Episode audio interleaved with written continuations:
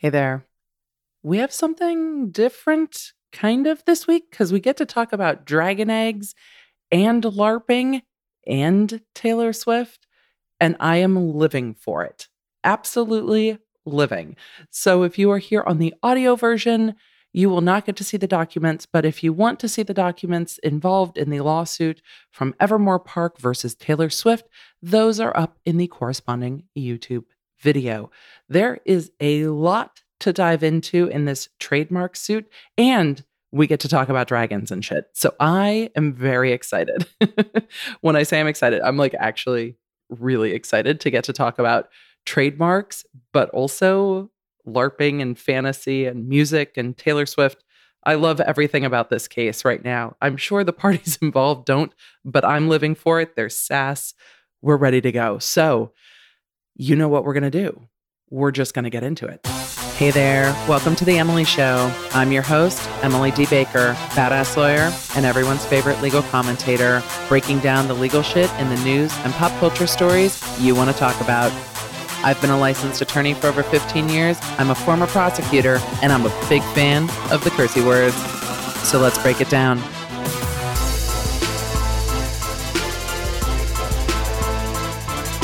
Okay, but before we get all the way into it, y'all have left some really kind reviews on the podcast over on iTunes, which does help it get discovered. And they have been coming in from all over. We have new reviews from Sweden. So Kessie, K E Y S I, leaving your review from Sweden.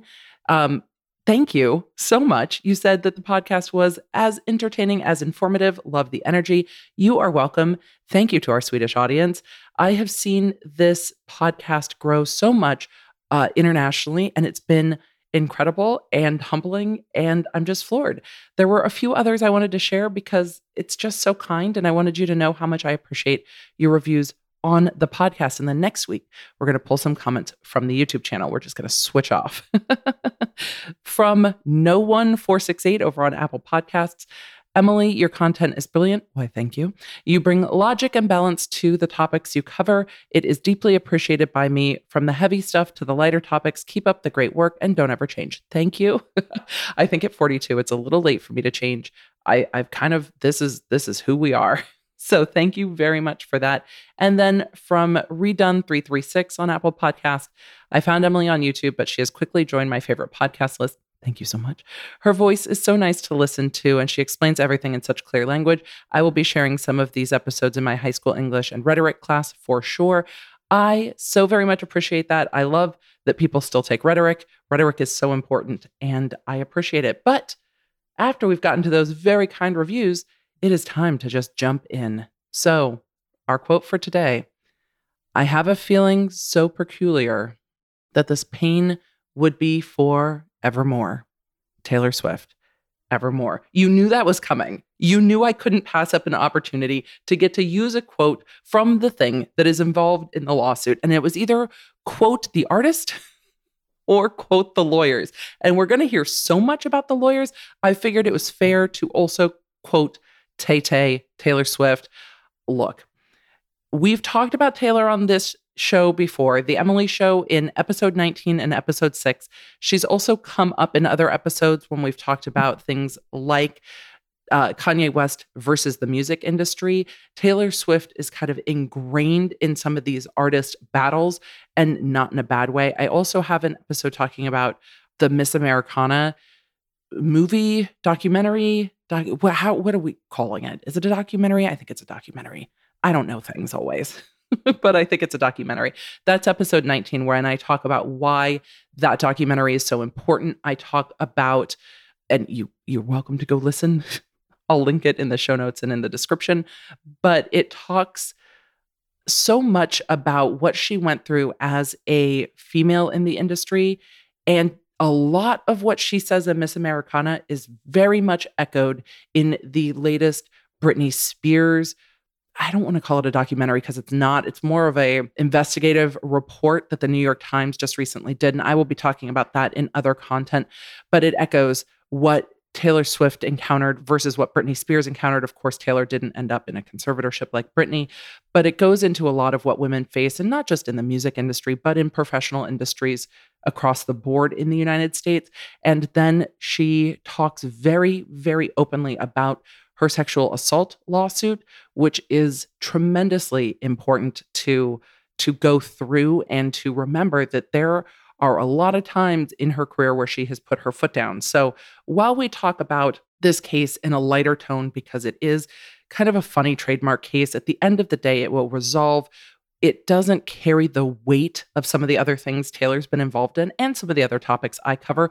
So, yes, whenever we get to talk about dragon eggs, I'm going to make light. It's time to make a little bit of light and have a little bit of a giggle and talk about trademarks at the same time. So, that is where the levity is coming in. There have been other episodes, heavier episodes, talking about Taylor Swift and where I think she really stands up for artists in general, but also for herself.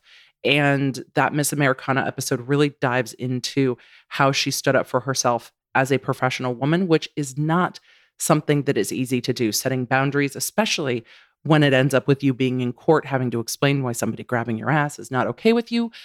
It's it's an important thing to remember and particularly on the wave of talking about that Britney Spears um, piece is it a piece investigative report by the New York Times. I think the two pieces illustrate a lot of the same problems and do it in a really clear way. And it's interesting whenever you see two people who don't seem to have any interaction that are in the same industry echoing the same themes year after year after year. So, before we dive in, I felt like I needed to talk about that. There's one other thing we have to talk to before we get all the way into Evermore, before we jump Evermore, Nevermore into Evermore, is that Taylor Swift's last album, Folklore, which is apparently a sister album to this album, had some issues with regard to its logoing. And I would be remiss if I didn't bring that up. Others have pointed it out to me that this happened in the previous launch of the Folklore album. And I'm just going to dive into what happened this summer with regard to folklore and how it was responded to because I don't I don't know if this sits to me as a pattern or if this is a very strict interpretation from Taylor's team of, well, it's not strictly infringement, so we're cool with it. Um, we think it's fine because it definitely backfired on them with regard to folklore. And we will see how this washes. This is definitely different. And I think a lot of people feel more empathetic towards Taylor in this lawsuit with Evermore than they did with regard to the folklore incident. But with regard to folklore, the last album that came out over the summer, there were photos that were released with regard to the merchandising of it. And it had the letter or it had the word the kind of on its side going vertical up against the F of the word folklore. But there is a woman named Amira Rasool, and I'm hoping I'm pronouncing Rasool correctly, who owns a showroom called The Folklore. That's the name of her showroom. The Folklore specializes in fashion from Africa and the African diaspora. She accused Swift of stealing her design on social media and NBC covered it. The article is linked below and it has links to the tweets. They are still up. She said on Twitter and on Instagram, she being Amira, said, wait, hold up. Taylor Swift, it's one thing to use the name folklore, but we're out here stealing Black women's logos too. Taylor Swift did not release that merch. She said, I'm happy. She Swift said on social media, I'm happy to make a contribution to your company and to support the Black in Fashion Council launching on 8 3 with a donation. So it seems that Swift said, Oh, yeah, we're not, we're, what we're not going to do is that. But it seems that Swift's team didn't consider it to be a theft of logo because the fonting was done differently. Some people on social media said the same thing. The fonts are different and it's different, but it is the same feel of the logo. So I can also understand why this proprietor of the folklore showroom was frustrated seeing a artist like Swift using the same concept even though the font was different to promote her album. And now the name of a shop and the name of an album are two different things, but I can understand the frustration in the logo. And it seems it was well taken by Swift's team because they changed it. So that is a backdrop with the last album of something that happened. And then we get into this album with lots of kerfuffling over trademarks. What's a trademark? Just basically, basic, most basic. Trademarks are meant to protect consumers. The goal of a trademark is that a consumer knows where the goods are coming from, knows the source of the goods. You know, if you pick something up that has a can that has red and then big, bold, swoopy white font and says Coca Cola, that it's from the Coca Cola company, that it tastes like Coca Cola, that you're not getting a Pepsi or a Mountain Dew, that you know what's coming in that can. Even if it's written in different languages, you know what you're getting, right? So the goal is to trademark a word, phrase, symbol, design, or combination that identifies and distinguishes the source of the goods from one party and not others. So, the source thing, you know that what you're getting in that can is a Coke from Coca Cola. You know that what you're getting at the Golden Arches it's McDonald's. I don't know why it's all food analogies. It's all food analogies. You know, if you buy technology and it has an apple with a bite out of it, that what you're getting is actually from Apple. So you know the source of the goods. And that is where we find the Evermore, Evermore issue. Taylor Swift released the album Evermore on her birthday, and the Evermore theme park took issue. This case was filed on February 2nd in the federal court in Utah from Evermore Park LLC versus Taylor Swift, TAS Rights Management LLC, and Taylor Nation LLC. Taylor being the individual artist, the two companies being Tennessee Limited Liability Companies. It is a complaint with all of the information. They included all of the information. When combined, their filings are over 130 pages of stuff, and that includes their cease and desist letter and, helpfully, Taylor Swift's attorney's response to the cease and desist, because the cease and desist letter reads exactly like this complaint. Like the cease and desist was prepared in anticipation of litigation, my perspective, and laid out everything that just ended up being reformatted into this complaint. The response to the cease and desist also reads very much like it's prepared for litigation and that it is going to eventually be the response to this if Taylor Swift's team doesn't make a motion to dismiss or make a motion for jurisdiction or something like that. Since my content has talked so much about jurisdiction lately, we will touch on it briefly as it, you know, alludes to this case. But they briefly go through jurisdiction and venue being appropriate in Utah, though I'm wondering why they didn't just file this in the USPTO and defend the trademark there and instead filed it in the federal court. But I think it's perhaps, perhaps because this is more monitored and was going to get more traction. It's definitely gotten attention in the news cycle for sure. So Evermore alleges that they own the trademarks, various trademarks to Evermore, that there is infringement of their trademark rights and their common law trademark rights, that their principal place of business is in Utah, and that Taylor Swift has done substantial business in Utah, that her 1989 world tour sold for like $326 a ticket, that she has aired Miss Americana at the Sundance Film Festival in Park City, Utah, that she's visited Utah. And then they cite a whole bunch of news articles, which, you know, they're like, look, it says right here on BuzzFeed. Look, it says right here on StubHub. Look, it says right here on this article on SeatGeek. So they're relying on a lot of information that the court can't take for the truth of the matter asserted because it's, you know, news articles. But I'm sure Taylor Swift's not going to argue that she didn't premiere or have Miss Americana at Sundance. It's just always funny to me to see stuff that's like, that's not evidence, but okay. Like, you do you, go ahead, put it in there. So they're going to argue that there are extensive commercial activities in the state of Utah. And that's why Taylor Swift has to defend this in Utah and not in another place. Though, again, the US trademark office, the patent and trademark office, does do these types of things, but sure. Evermore Park describes itself in this lawsuit as a immersive experience theme park where performers portray fantasy characters and that is the main attraction. This is a LARPing park. I've watched videos about it. I did I did research. I was curious and it's not a theme park with like rides per se. It's a theme park with quests. It feels like, oh, my brain what was it where you would go to get dinner and then people would joust and then you were kind of part of the show but not really part of the show? Oh i'm gonna have to google. Why am i forgetting?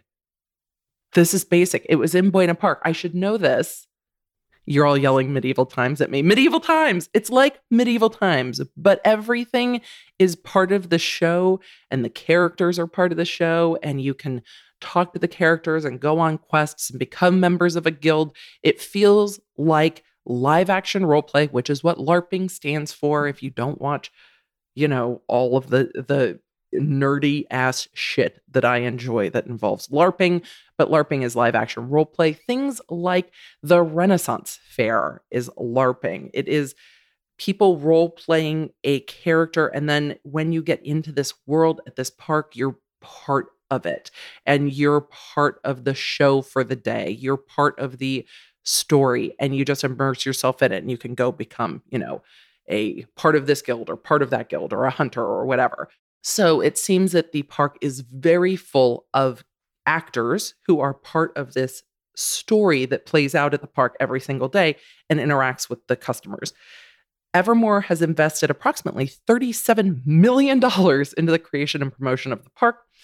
And then it talks about the CEO, Ken Brett Schneider, and tells a little bit of his story.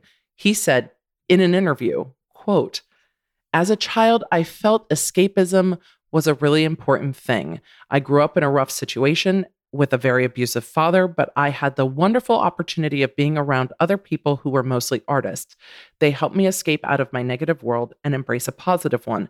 That really meant a lot to me and set an important tone through my entire life. If you're wondering what the fuck this has to do with a lawsuit, fair point. This has to do with telling the story again of the litigation. And you see this in complaint after complaint. It is telling their side of the story, their perspective of why this all matters. And the word escapism comes up multiple times because they are arguing Evermore Park that Taylor Swift's album Evermore also has themes of fantasy and escapism and that that fact I just said that 700 times. You get what I mean.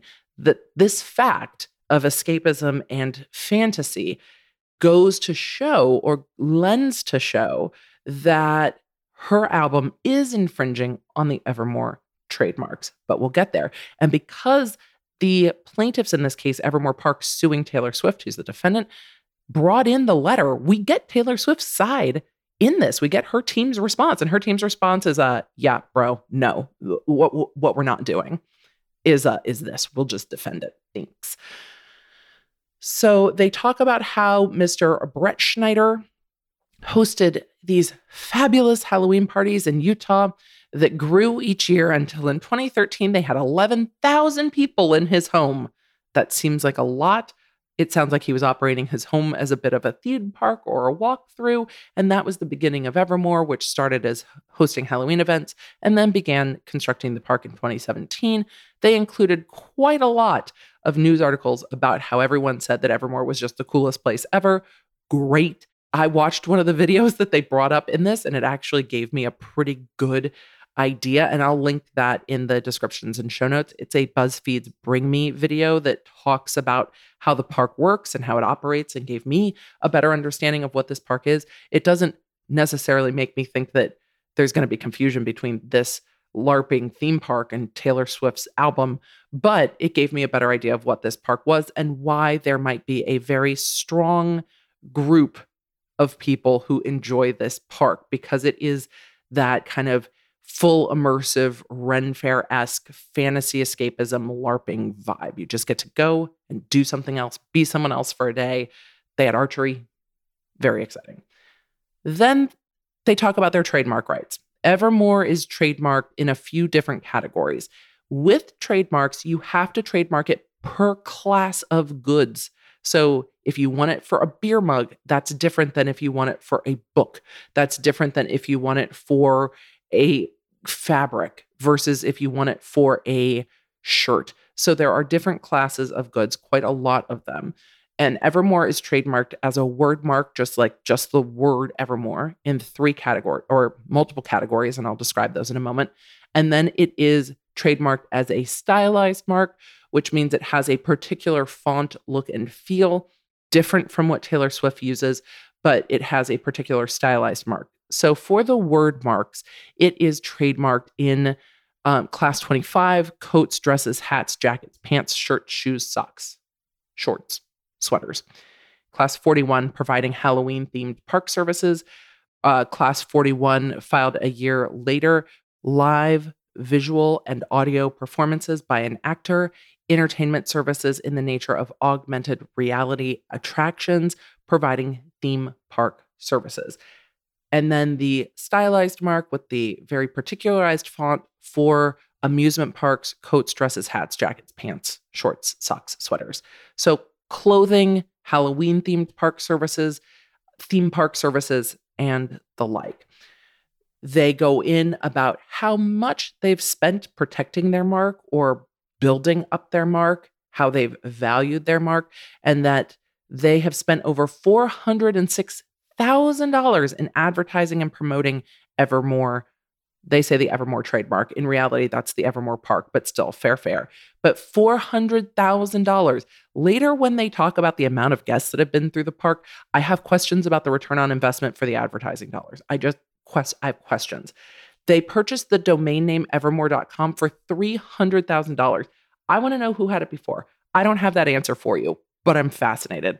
And then over 220,000 in direct labor costs for advertising and promoting the trademark. Okay, well, who are we spending $220,000? They've spent $228,000 in labor for advertising, but also 406,000 in advertising costs. Okay, so so over well over half a million dollars in advertising and then go on to follow it up with since the doors opened in 2018 evermore park has provided entertainment services to 142000 people okay so over $600000 in advertising to bring through the door 142000 people i have questions i have questions about that return on investment but okay. The lawsuit goes on to point out that there are clothing items that bear the Evermore mark. One is a plain sweatshirt with the stylized Evermore mark on a black hoodie. One is a t shirt that has a clock tower that seems to be part of the park with like creepy tree branches, like Halloweeny tree branches, going to grab it with that stylized Evermore in their particular font. And then a hat with the same thing, black hat with their Evermore logo in their particularized font or their stylized logo. They go on to talk about the fact that Evermore has commissioned two original music scores that they sell under the name Evermore Park original score, volume one and volume two. This comes up later because the album has a large tree on it, almost looks like a Celtic tree to me, a large tree on it with roots that are interwoven um, in almost like a Celtic knot type of way. Very like Keebler Elf ish, but in a, it, it, is what it is. And then it has um, the Evermore stylized E carved into the tree. So it looks like a very kind of fantasy type tree that is on the cover of these two albums, volume one and volume two. This is music from the park. I'm I have not listened to these. I imagine they are songs that harken back to Ye Fair Time at Ye Evermore Park. But they sell those on Apple Music and are now competing with apparently Taylor Swift's Evermore album. You let me know what you think. If you're looking for Taylor Swift Evermore and Evermore Park popped up, would you be confused? They are they're the albums are the soundtrack of magical lore and the soundtrack of cursed lore. Would you be confused? I want to know your thoughts. Evermore also used the trademark Evermore in connection with keychains, commemorative coins, postcards, and pins shown below. And there's a picture of exactly that. Keychain, keychains and pins and and postcards, all very kind of magical, mystical, Ren Fair looking to me. They talk about the defendant's adoption of the Evermore trademark and allege that starting in December 11th, 2020, Taylor Swift released the album titled Evermore. Taylor Swift's description of the Evermore album echoes the descriptions of Evermore, the park, including mirroring the unique term escapism. Now, again, lawsuits are written in the most beneficial light to the person writing them. However, what they say is the unique term escapism. According to Merriam Webster, escapism means habitual diversion of the mind to purely imaginative activity or entertainment as an escape from reality or routine, and that the first known use of the word in this context was in 1933. I just feel like that shit's not that new or that unique. But again, let me know your thoughts. Lawsuits are written in the light most favorable to the person writing them. I don't think it's that unique. I think it's a fairly common thing. I feel like during COVID, all of us find our own little escapism. It's like, please, Lord, I just want to play Animal Crossing and not think about being locked down in my house. But they point out in this lawsuit that Taylor Swift's booklet that accompanies the album says, quote, I loved the escapism I found in these imaginary and not imaginary tales. I love the ways you welcomed the dreamscapes and tragedies of epic tales of love lost and found. This is going off of her folklore album. This is her, she's having a moment in this like fairy tale fantasy space. Does that mean she's a full ass theme park? You let me know. You let me know. Because uh, I'm going with probably not. Then, then they talk about the fact that epic tales were used to describe Evermore Park in a number of news articles, including the Arkansas Democrat Gazette in 2018 including Utah Business Magazine in 2019, including Amusement Park News in 2019. They talk about the fact that there are explicit lyrics on Taylor Swift's album. I think they are including that as a way to argue see, this might damage our brand. There are no explicit lyrics in our brand.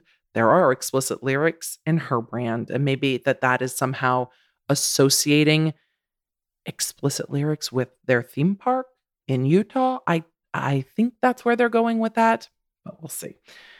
They then continue on to talk about the fact that the Evermore merch collection on taylorswift.com is counterfeit and includes an Ever and Evermore hoodie, a Bandit Like Me hoodie, Cowboy Like Me hoodie, Bluest Skies Darkest Gray pullover, cardigans, Life Was a Willow long sleeve, Forever is the Sweetest Con long sleeve, Above the Trees, and Roots in My Dreamland. There is one in there that says ever and evermore, and that is just the one hoodie. The rest of them talk about other stuff. They say that the clothing items sold are counterfeit goods because they use a spurious mark that is identical with plaintiff's trademark.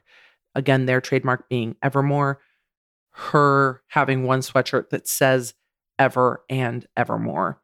They then go on to the fact that there are lithographs and cell phone accessories, and a fancy shit mug. They're very fluffed about the fancy shit mug. I have not seen the fancy shit mug. I want a fancy shit mug. It sounds fancy and shit. But they then point out that on December 10th, 2020, the day before the album was released, that intent to use trademarks were filed with the USPTO. And those are trademarks all saying Taylor Swift Evermore album and four of those were filed.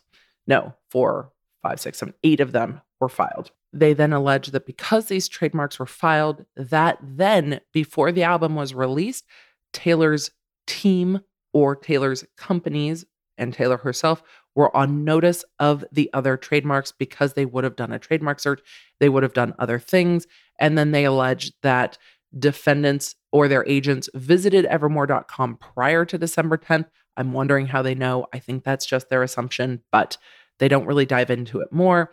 They also say that the trademark filed by TAS Rights Management LLC covers each category of item currently being advertised on Evermore Park's website, namely ornamental cloth patches, three dimensional plastic ornaments, purses, all purpose carrying bags, key wallets, and key pouches.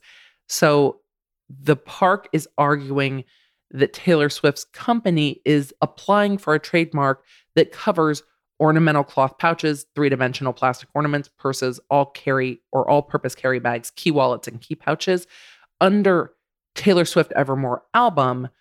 But those are categories that Evermore Park does not have at this point. They're just saying, we have goods on our site that are those things, or we have goods at our park that are those things. And here they are trying to get a trademark to compete with us, is essentially what they're saying. They then include a screen capture from the park's website that shows that Evermore offers ornamental cloth patches, three dimensional plastic ornaments, purses, all purpose carry bags, wallets. And those things are all in park exclusive items that include dragon eggs, dragon eggs, dragon eggs, stands to hold the dragon eggs, things that look like guild patches, like if you become part of a particular clan, some kind of pin that has a dragon head sticking out of it, a very fantasy esque backpack, uh, ye old crossbody, a keychain, and a shirt, all very fantasy stylized for the park. It is discussed later that those are in park exclusives and not available to purchase on the website. So they are really just purchased at the park. So we'll see. And then they go into the fact that they believe it's an actual use of the Evermore mark, that Taylor Swift is an actor. She has acted in numerous films and television series and videos. She has 64 film credits, that there are 64 videos in which she appeared as, quote, actress, you know, and not as singer, that her works include the music video Willow, which they take issue with because they say that the imagery in Willow that has a giant willow tree with like magic coming out of it is very much like their albums that have this fantasy like tree with a door on it that says Evermore, as if you might pass through the tree. So they're saying that those things are too close to be coincidental. They also say on Information and Belief that they believe Taylor Swift will offer entertainment services in the nature of live visual and audio performances using the Evermore trademark, such as concert performances and television performances, etc. The complaint then alleges a lot about website traffic and how they believe website traffic has been confused and then has been harmed by the fact that Taylor Swift's album now comes up higher in Google search. They include a number of screenshots and then more screenshots in the letter that they sent to Taylor's attorneys. They talk about the fact that there's a spike in bounce rate, bounce rate being how quickly somebody realizes that they don't want to be on your site or leaves your site after just visiting one page. They talk about the fact that their bounce rate changed after this. It doesn't show a significant, to me, you can decide from December 2nd, they show that they had 1,400 users in a day. December 11th, they had 5,000 users that day. So a significant change for them. That their direct traffic went up to 73%. So people going to evermore.com, uh, likely assuming it was Taylor Swift's website, and then going, oh, this isn't it. We need to go get the album elsewhere. It's not here at evermore.com. Does that hurt their mark? I think I look, I view this as oh, people realize they weren't at the right spot. So there's not confusion there. They are realizing when they go to evermore.com that this is not Taylor Swift's album. So they left the website. They say that the bounce rate went up to 76.28% on December 11th. And that indicates to me that people realized they weren't in the right spot. That does not indicate to me that there was confusion of the thing. It it indicates the opposite. And then their average session duration went down from 134 seconds of people probably looking to see if the park was open due to COVID to 60 seconds of people going, oh, this isn't the new Taylor Swift album. Okay. But that is only a snippet from the day the album was released. I'm very curious as to what those analytics look like now. They say that social media made direct associations between Taylor Swift and Evermore Park Taylor's attorneys address this too. They highlight one tweet that says, I would like to take this beautiful hashtag Taylor Swift moment to point out the superb RPG role playing game theme park hashtag Evermore at Evermore Park. Evermore Park retweeted it and said, Why, thank you for the spotlight. They didn't say, Oh, oh, you've confused us. No, no. What somebody did was say, Oh, let's take the moment. Let's take the moment to say there's this other Evermore too. That indicates to me people aren't making a confused association that someone was taking a moment to say, oh, hashtag Taylor Swift is trending. So let's also shout out the Evermore Park because I clearly know that they're different and not associated. That's just my reading of the thing. They talk about a deluge of online information about Defendant and the Evermore album. I bet that's changed since the uh, lawsuit. I bet now all of the information's about this and not about the Evermore album. But your ranking on Google is not a factor directly as to whether or not your trademark is being hurt. The biggest basis of all of this is is there actual confusion? And it seems so far I don't know. How are you feeling? Are you feeling confused that this theme park might be associated with Taylor Swift? I would like to know. I feel like it's all been cleared up now. So they talk about the fact that they've gone down in Google ranking that the defendants refused to cease and desist from their use of the Evermore trademark. Within days of the release of the Evermore album, Evermore sent a cease and desist letter to defendants, attached as Exhibit D. Counsel for defendants responded to the cease and desist on December 29th, stating, defendants' refusal to discontinue the use of the Evermore trademark and claiming, quote, if anything, your client's website traffic has actually increased as a result of the release of Miss Swift's recent album, which in turn could only serve to enhance your client's mark. Defendants claim that their use of Evermore's trademark enhances Evermore's mark, reflects a fundamental misunderstanding of trademark law, the shade. And similar arguments have been considered and flatly rejected. They then go on to cite an, a couple different cases Liquid Glass Court and Audi versus D'Amato for the proposition that boosting the mark is not the thing. The court said in that case, in the context of trademark litigation, grounds for irreparable harm include loss of control of reputation, loss of trade, loss of goodwill, regardless of whether the infringer is putting the mark to a good or favorable use.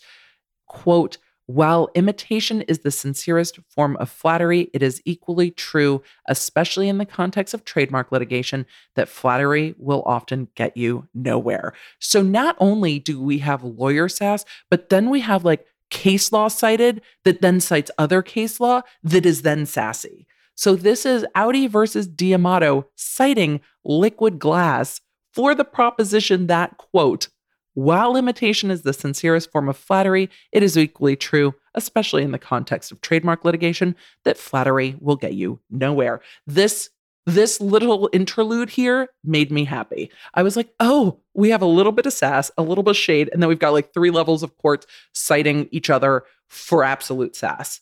Touche. I, I dig it. I dig it. And I get it. But, but, is the source confused here, just asking the relevant question. They then go on to say that defense counsel claimed falsely, quote, contrary to the assertion in your letter, the merch on Miss Swift's website only contains pictures of Miss Swift or album lyrics and is not identified as an, quote, Evermore collection, end quote.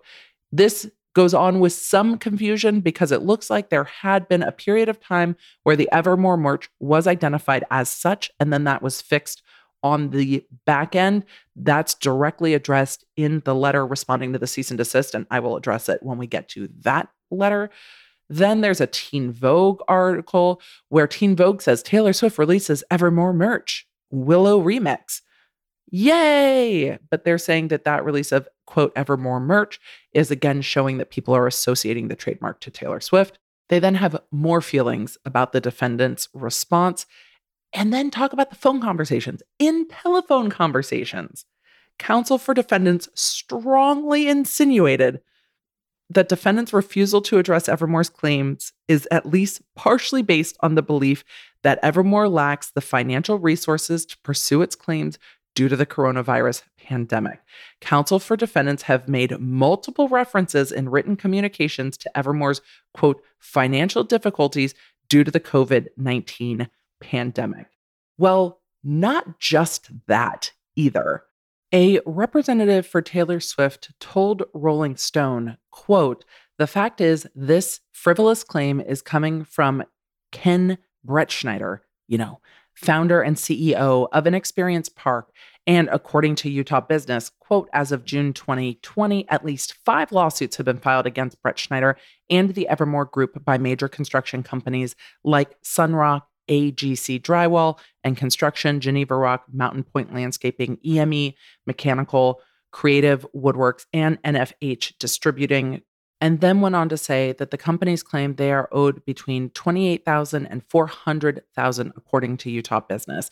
It also says that he owes millions of dollars in construction, mechanic, and landscaping fees to workers across the valley who have yet to be paid, with, quote, a collection of more than 20 construction liens on the Evermore property. The true intent of this lawsuit should be obvious. That coming from a Swift spokesperson to Rolling Stone. So then confirming again that their belief is that this is a frivolous lawsuit seeking financial gain, not a true, you know, defense of their trademark rights. Back back to the lawsuit at hand. Back to the complaint. The Plaintiffs go on to state In addition, Taylor Swift has repeatedly sought to portray herself in the public as a defender of artists, and in particular, struggling artists. For example, Ms. Swift criticized Apple's decision to offer a three month free trial of Apple Music, stating, quote, we don't ask you for free iPhones. Please don't ask us to provide you with our music for no compensation. And that is coming from a Forbes.com article. So they are trying to use Tay Tay's reputation against her by saying, look, you're not standing up for the artist by doing this to our park, which is very interesting to me. They go on to say despite her publicly stated concerns for small and struggling artists facing larger and better funded opponents such as Apple and the record labels, Ms. Swift now seeks to bury the previously released Evermore albums created by Evermore and misappropriate the Evermore trademark with no compensation to Evermore because the company is facing, quote, financial difficulties due to the COVID 19 pandemic and cannot afford to engage in protracted litigation defendants' attempts to exploit Evermore's weakened position due to the coronavirus pandemic is one fact among many that renders this case exceptional. Defendants are realizing tremendous profits from the Evermore album, which debuted at number one on the Billboard chart, and having sold 720,000 equivalent album units through January 21st, 2021. Defendants' revenue for the sales under the Evermore trademark is likely to reach tens of millions of dollars. They then go into their cause of actions, which are claims of release for trademark infringement, claims, and they break down all of the things with regard to trademark infringement, stating their proposition, and this is this is the test, that likelihood of confusion being the critical factor is determined by one, the degree of similarity between the marks. In this case, they're the same word. Two, the intent of the alleged infringer in using the mark. Three, evidence of actual confusion. Four, similarity of products and manner of marketing. Five, the degree of care likely to be exercised by purchasers. And six, the strength or weakness of the mark. This is also evaluated in the response by Taylor Swift. They evaluate it here too. So, the degree of similarity between the marks. And remember, Taylor Swift has applied for the Evermore the Taylor Swift Evermore album. They did not apply for a trademark just for the word Evermore. So this complaint evaluates those things, saying they are the same mark, that there is high likelihood of confusion, that all of these factors, the six factors, weigh in our favor. And because those six factors weigh in our favor, then the suit should be essentially found for us. We've established enough. And this is also part of getting past a motion to dismiss. The complaint goes on to talk about the case law behind actual confusion and the other factors. under all of this one cause of action. Then their second claim is for common law trademark infringement, meaning even not under the you know federal laws but under the common laws we have a right. They're they're competing with our trademark right and therefore it should be found for us particularly with regard to ornamental cloth patches three-dimensional plastic ornaments purses all-purpose carry bags key wallets and key pouches probably because those things aren't actually trademarked to plaintiff and those things are sought under the trademarks filed by Taylor Swift's team with intent to use they then have a third cause of action for unfair competition under the Utah Code. And the prayer for relief asks for barring them, them, Taylor Swift, at all from using it to be awarded statutory damages, meaning the law says you get $2 million per counterfeit mark per type of goods or services sold, offered for sale, or distributed, that they be awarded an equitable remedy of an accounting for the disgorgement of all revenues and profits wrongfully derived by defendants for their infringement of the Evermark Evermore trademark, the Evermark. We've complicated the words into one. They're now the Evermark. Welcome, Evermark. But the disgorgement of all revenues. They want all the revenues and profits from the album, and that plaintiff be awarded its costs for attorney's fees, etc. Then they attach a declaration from Mr. Bretschneider, the owner of Evermore Park going on and confirming that $37 million investment for the creation, the amount they've paid, and putting into their, you know, it's a declaration, the facts that are alluded to and discussed in the complaint regarding the albums, regarding the merchandise, regarding the money spent. They attach the actual trademark certificates that they refer to in the complaint. They attach Taylor Swift's album art. And she talks about the tales that she tells in this, how she um, feels about them, that she loves the songs in this.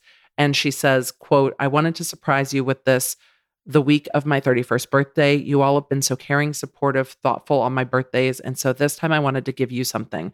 I also know this holiday season will be a lonely one for most of us. And if there are any of you out there that can turn to music to cope with missing loved ones, the way I do, this is for you. I have no idea what will come next. I have no idea about a lot of things these days. So I've clung to the one thing that keeps me connected to you all.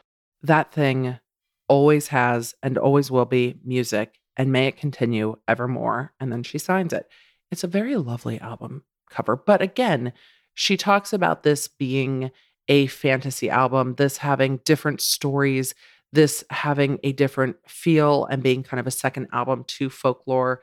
Again, I don't find that to be like, oh, she's trying to be a fantasy theme park. I just don't. It includes next the cease and desist letter sent to Taylor Swift and everybody.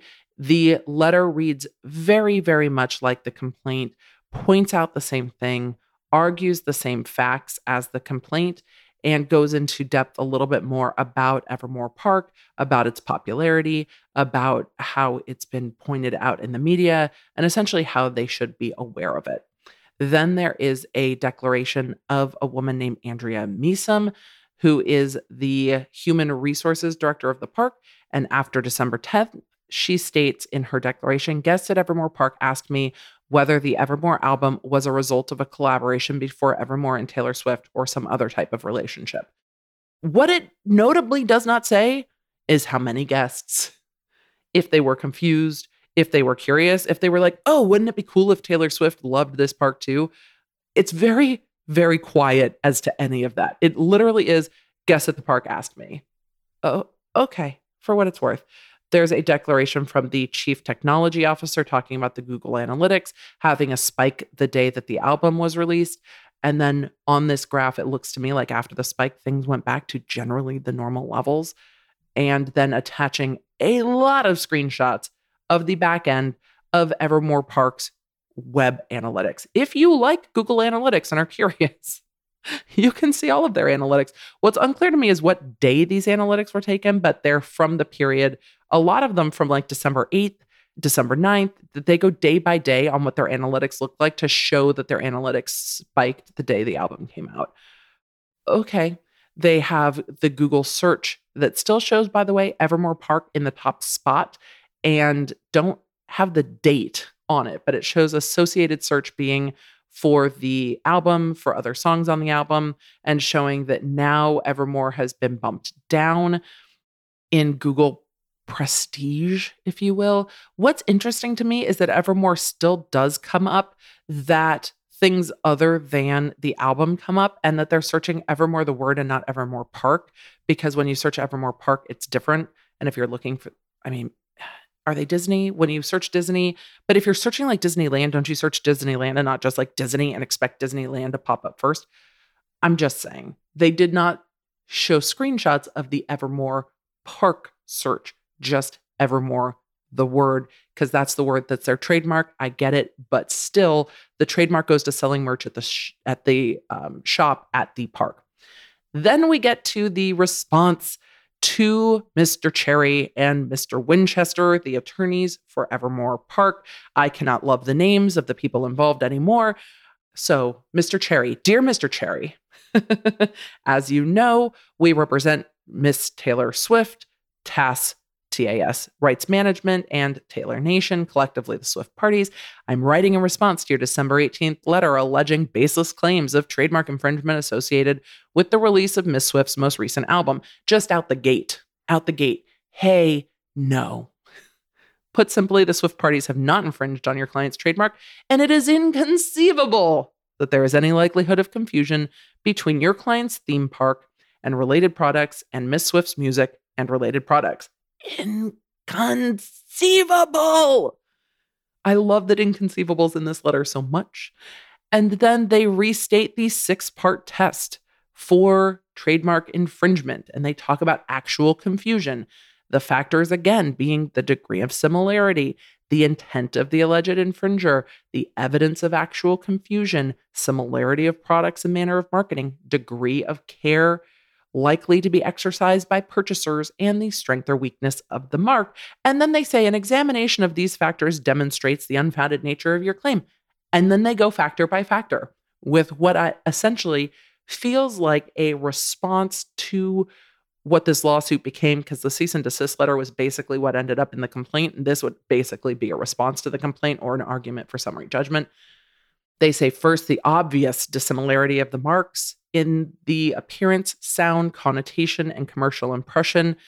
They say that your client's trademark Evermore is certainly dissimilar from Taylor Swift Evermore album. It is a well understood principle that additions or deletions to marks are sufficient to avoid a likelihood of confusion if the marks in their entireties convey significantly different commercial impressions.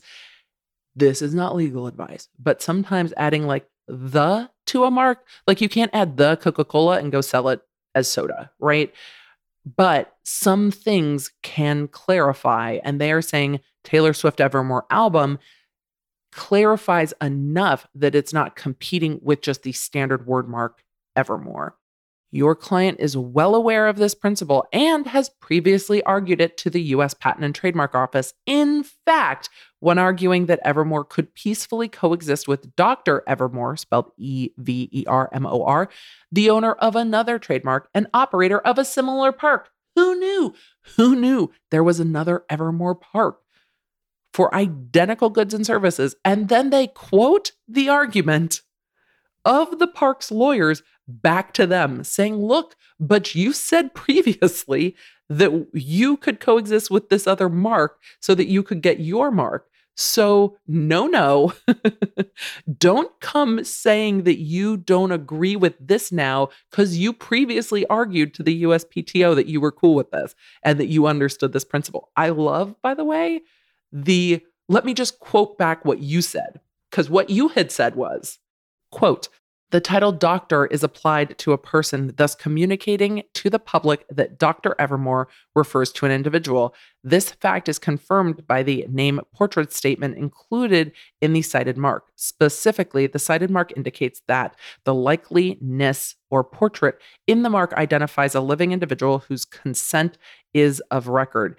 In this particular context, the public would correctly assume that Dr. Evermor is the proprietor of the goods bearing his name for at least this reason, the applicant respectfully asserts that there is no likelihood of confusion between the cited mark, the Dr. Evermor mark, and the applicant's mark, the Evermore mark. Here, the addition of Taylor Swift and album clearly distinguishes the Swift Party's products and services from any products or services sold by your client. So they absolutely cited back what they had argued previously and then go on to say your client cannot possibly reconcile a belief of no likelihood of confusion between Evermore and Dr. Evermor used on identical goods and services with the assertion that there is a likelihood of confusion between Evermore and Taylor Swift Evermore album on entirely different goods and services. And I would have to say, in my opinion, the point is well taken because the point's well taken. The letter in response to the cease and desist goes on to state, among other things, the Swift parties have consistently stylized references to the new album in a way that is entirely distinct from your client's branding, including through their use of all lowercase lettering and font that has become widely associated with Miss Swift's projects through 2020. And then they talk about the fact that Taylor um, identifies her albums and her merch in eras. And so it's very clear that this is what this is what it is. This all lowercase, more feminine, um, very stylized, in particular to her feel and kind of trade dress, if you will, of her album and her merch versus Evermore's large, all uppercase, and generally lowercase or uppercase is not something distinguishing enough with regard to trademarks. It's not like you can be like, oh, well, theirs is all uppercase, mine can be all lowercase but it goes to likelihood of confusion in the argument that these are completely different goods. Moreover, the Swift parties consistently use the name Taylor Swift and or images of Taylor Swift in close proximity to any promotion of the album and related merchandise, saying, "Hey, hey, people are going to know it's from Tay Tay."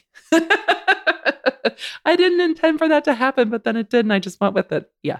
Hey, hey, this is from Tay Tay. Two, Taylor's team says you have not identified any actual confusion, likely because there is none.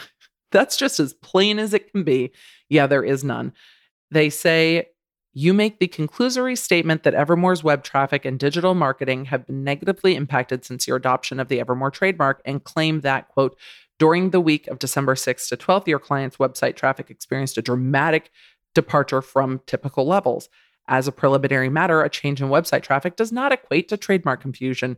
Furthermore, even if it did, any dramatic departure from typical levels that occurred from December 6th to December 9th are in no way attributable to the Swift parties because Ms. Swift's album was not announced until December 10th.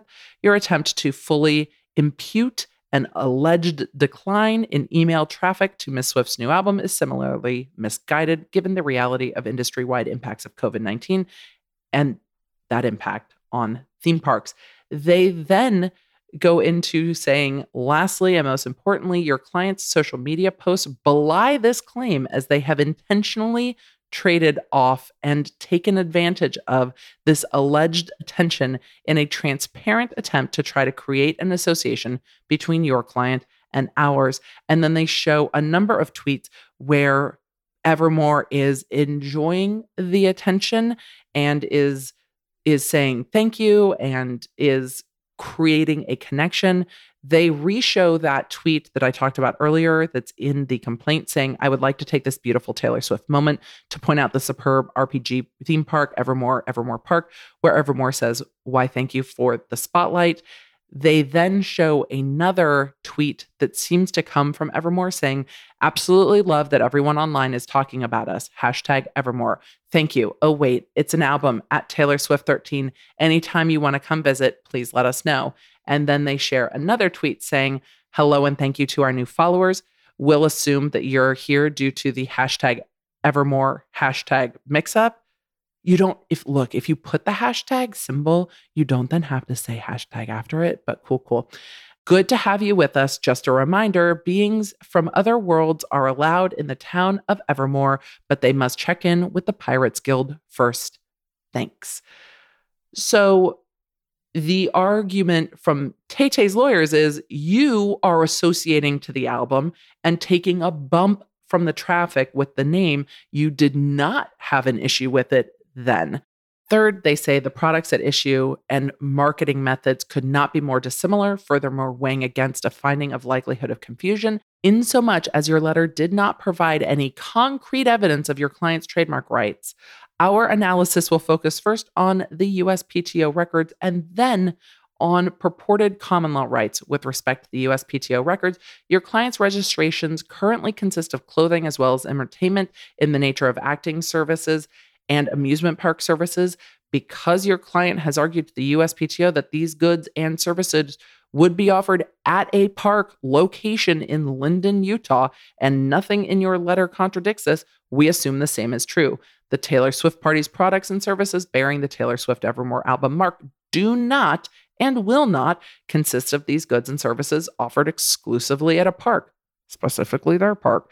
As such, the products at issue and marketing methods for them with respect to the USPTO records are different. So Taylor Swift's lawyer is saying, yo, you do all your stuff at a particular location at a theme park.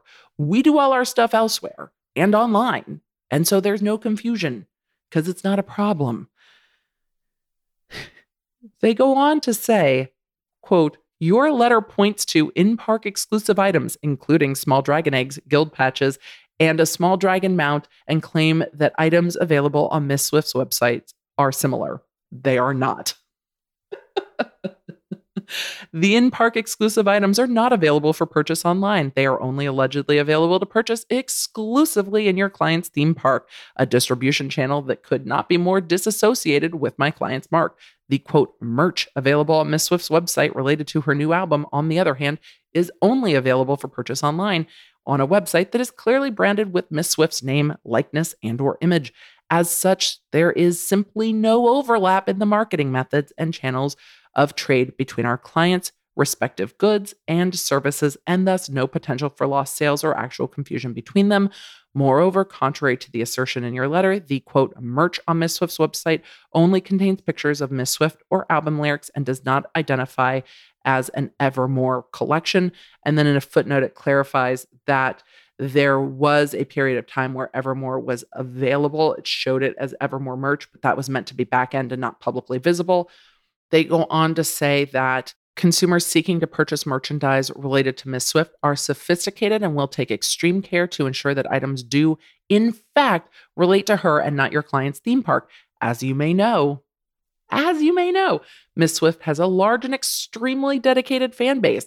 Miss Swift is also highly recognizable. The commercial value in an item related to Miss Swift is distinct and easily recognizable. You can rest assured that customers seeking merchandise related to Miss Swift rather than your client's theme park will ensure that they select the correct items. So, like shade on top of shade, but also, hey, the consumers are not confused. And I really think that the bounce rate of the website shows people went to evermore.com and went, oh, this isn't Taylor's album. Cool. Then they get into the strength of the mark and identify that there's not only a Dr. Evermor park, but there's also another Evermore Medieval Festival park, and that all of those parks coexist and argue look, quote, if your client has not been damaged by third parties operating identical businesses under identical trademarks, it is implausible that your client would be damaged by a third party operating a completely different business under a different trademark, as is the case here. Again, for me, it is a point well taken. I don't see this as Taylor trying to just say, oh, I don't care, I'm using what I want. I really do see this as her saying, or her team saying, um, there are multiple Evermore parks in the fantasy realm, and those all coexist. So why are you bent out of shape about a Taylor Swift album? That's how I read it. I would love to know what you think. Let me know in a comment on the uh, on the YouTube's video. And then they uh, decline to acquiesce to the cease and desist, and then they they they sign it off with we trust this resolves any concerns that your client may have, and we believe this matter is resolved. Like, um, no, we're not doing that. We're done here. Thanks. Bye. That's exactly what it says. And then there is another letter. Another letter. Of course, they for those on the YouTubes, you will see that they attach all of the trademark hearings, all of the trademark printouts. And the final thing included is a further response to attorney Cherry from Taylor Swift's legal team, Mr. Baldridge, saying, Thank you for speaking with me on Friday, January 8th, when you called me about Evermore Park LLC's demands regarding Miss Swift's latest album. As stated in my letter of December 29th, there is no basis for your client's claim that Miss Swift's party's use of the term Evermore infringes any trademark rights it may have. Moreover, your client has suffered no damages whatsoever and, in fact, has openly stated that Miss Swift's album release creates a quote marketing opportunity for your client's troubled theme park. Regarding the latter, you acknowledge that the theme park has experienced financial difficulties due to the COVID 19 pandemic, calling into question whether its current reputation could be damaged at all, even if there were infringement, which there is not. Quite simply, in light of your client's publicly asserted positions both on social media and before the USPTO, the asserted claims are frivolous and irresponsible, and if pursued further, will be defended vigorously. Please let me know if you have any additional questions. The Swift parties continue to reserve all rights. Thanks, bye. and that is the that is and then they filed the lawsuit. It was like, okay, well, clearly Taylor Swift and her attorneys are not going to change their position on this at all. The Taylor Swift merchandise pointed out in this lawsuit is largely merchandise that doesn't even say the word evermore. There is one sweatshirt on the website that says ever and evermore. But even then, because it is so different, I don't know if even that, if even that is problematic because it is stylized so differently, because it says ever and evermore, because it's clearly identifiable as hers. But it is the sweatshirt with the word evermore on it is the one thing that is probably going to be uh, maybe the most contentious. But with all those other factors, the likelihood of confusion there, there's no question that a lyric sweatshirt from Taylor Swift might be referencing the kind of medieval times park in Utah whose logoing again is very different. If you want to see those, the video is up on YouTube and can link from the audio only version if you want to see some of those or you can just go look at the Evermore Park and you will see very clearly the the way that they stylize it. It's very um kind of bold and and fantasy like it is it is not in the same style as Taylor Swift. I'm interested to see what the courts do with this and how they parse it I think the points of Swift's attorneys are well taken that look, you argued these same arguments to the US Patent and Trademark Office when you wanted Evermore trademark and Dr. Evermor already had a trademark. And there are these two other parks. For me, the two other parks were kind of the thing. It's like, oh, well, if these other theme parks are already getting along, is this album really causing damage to the mark? Is this album really creating confusion?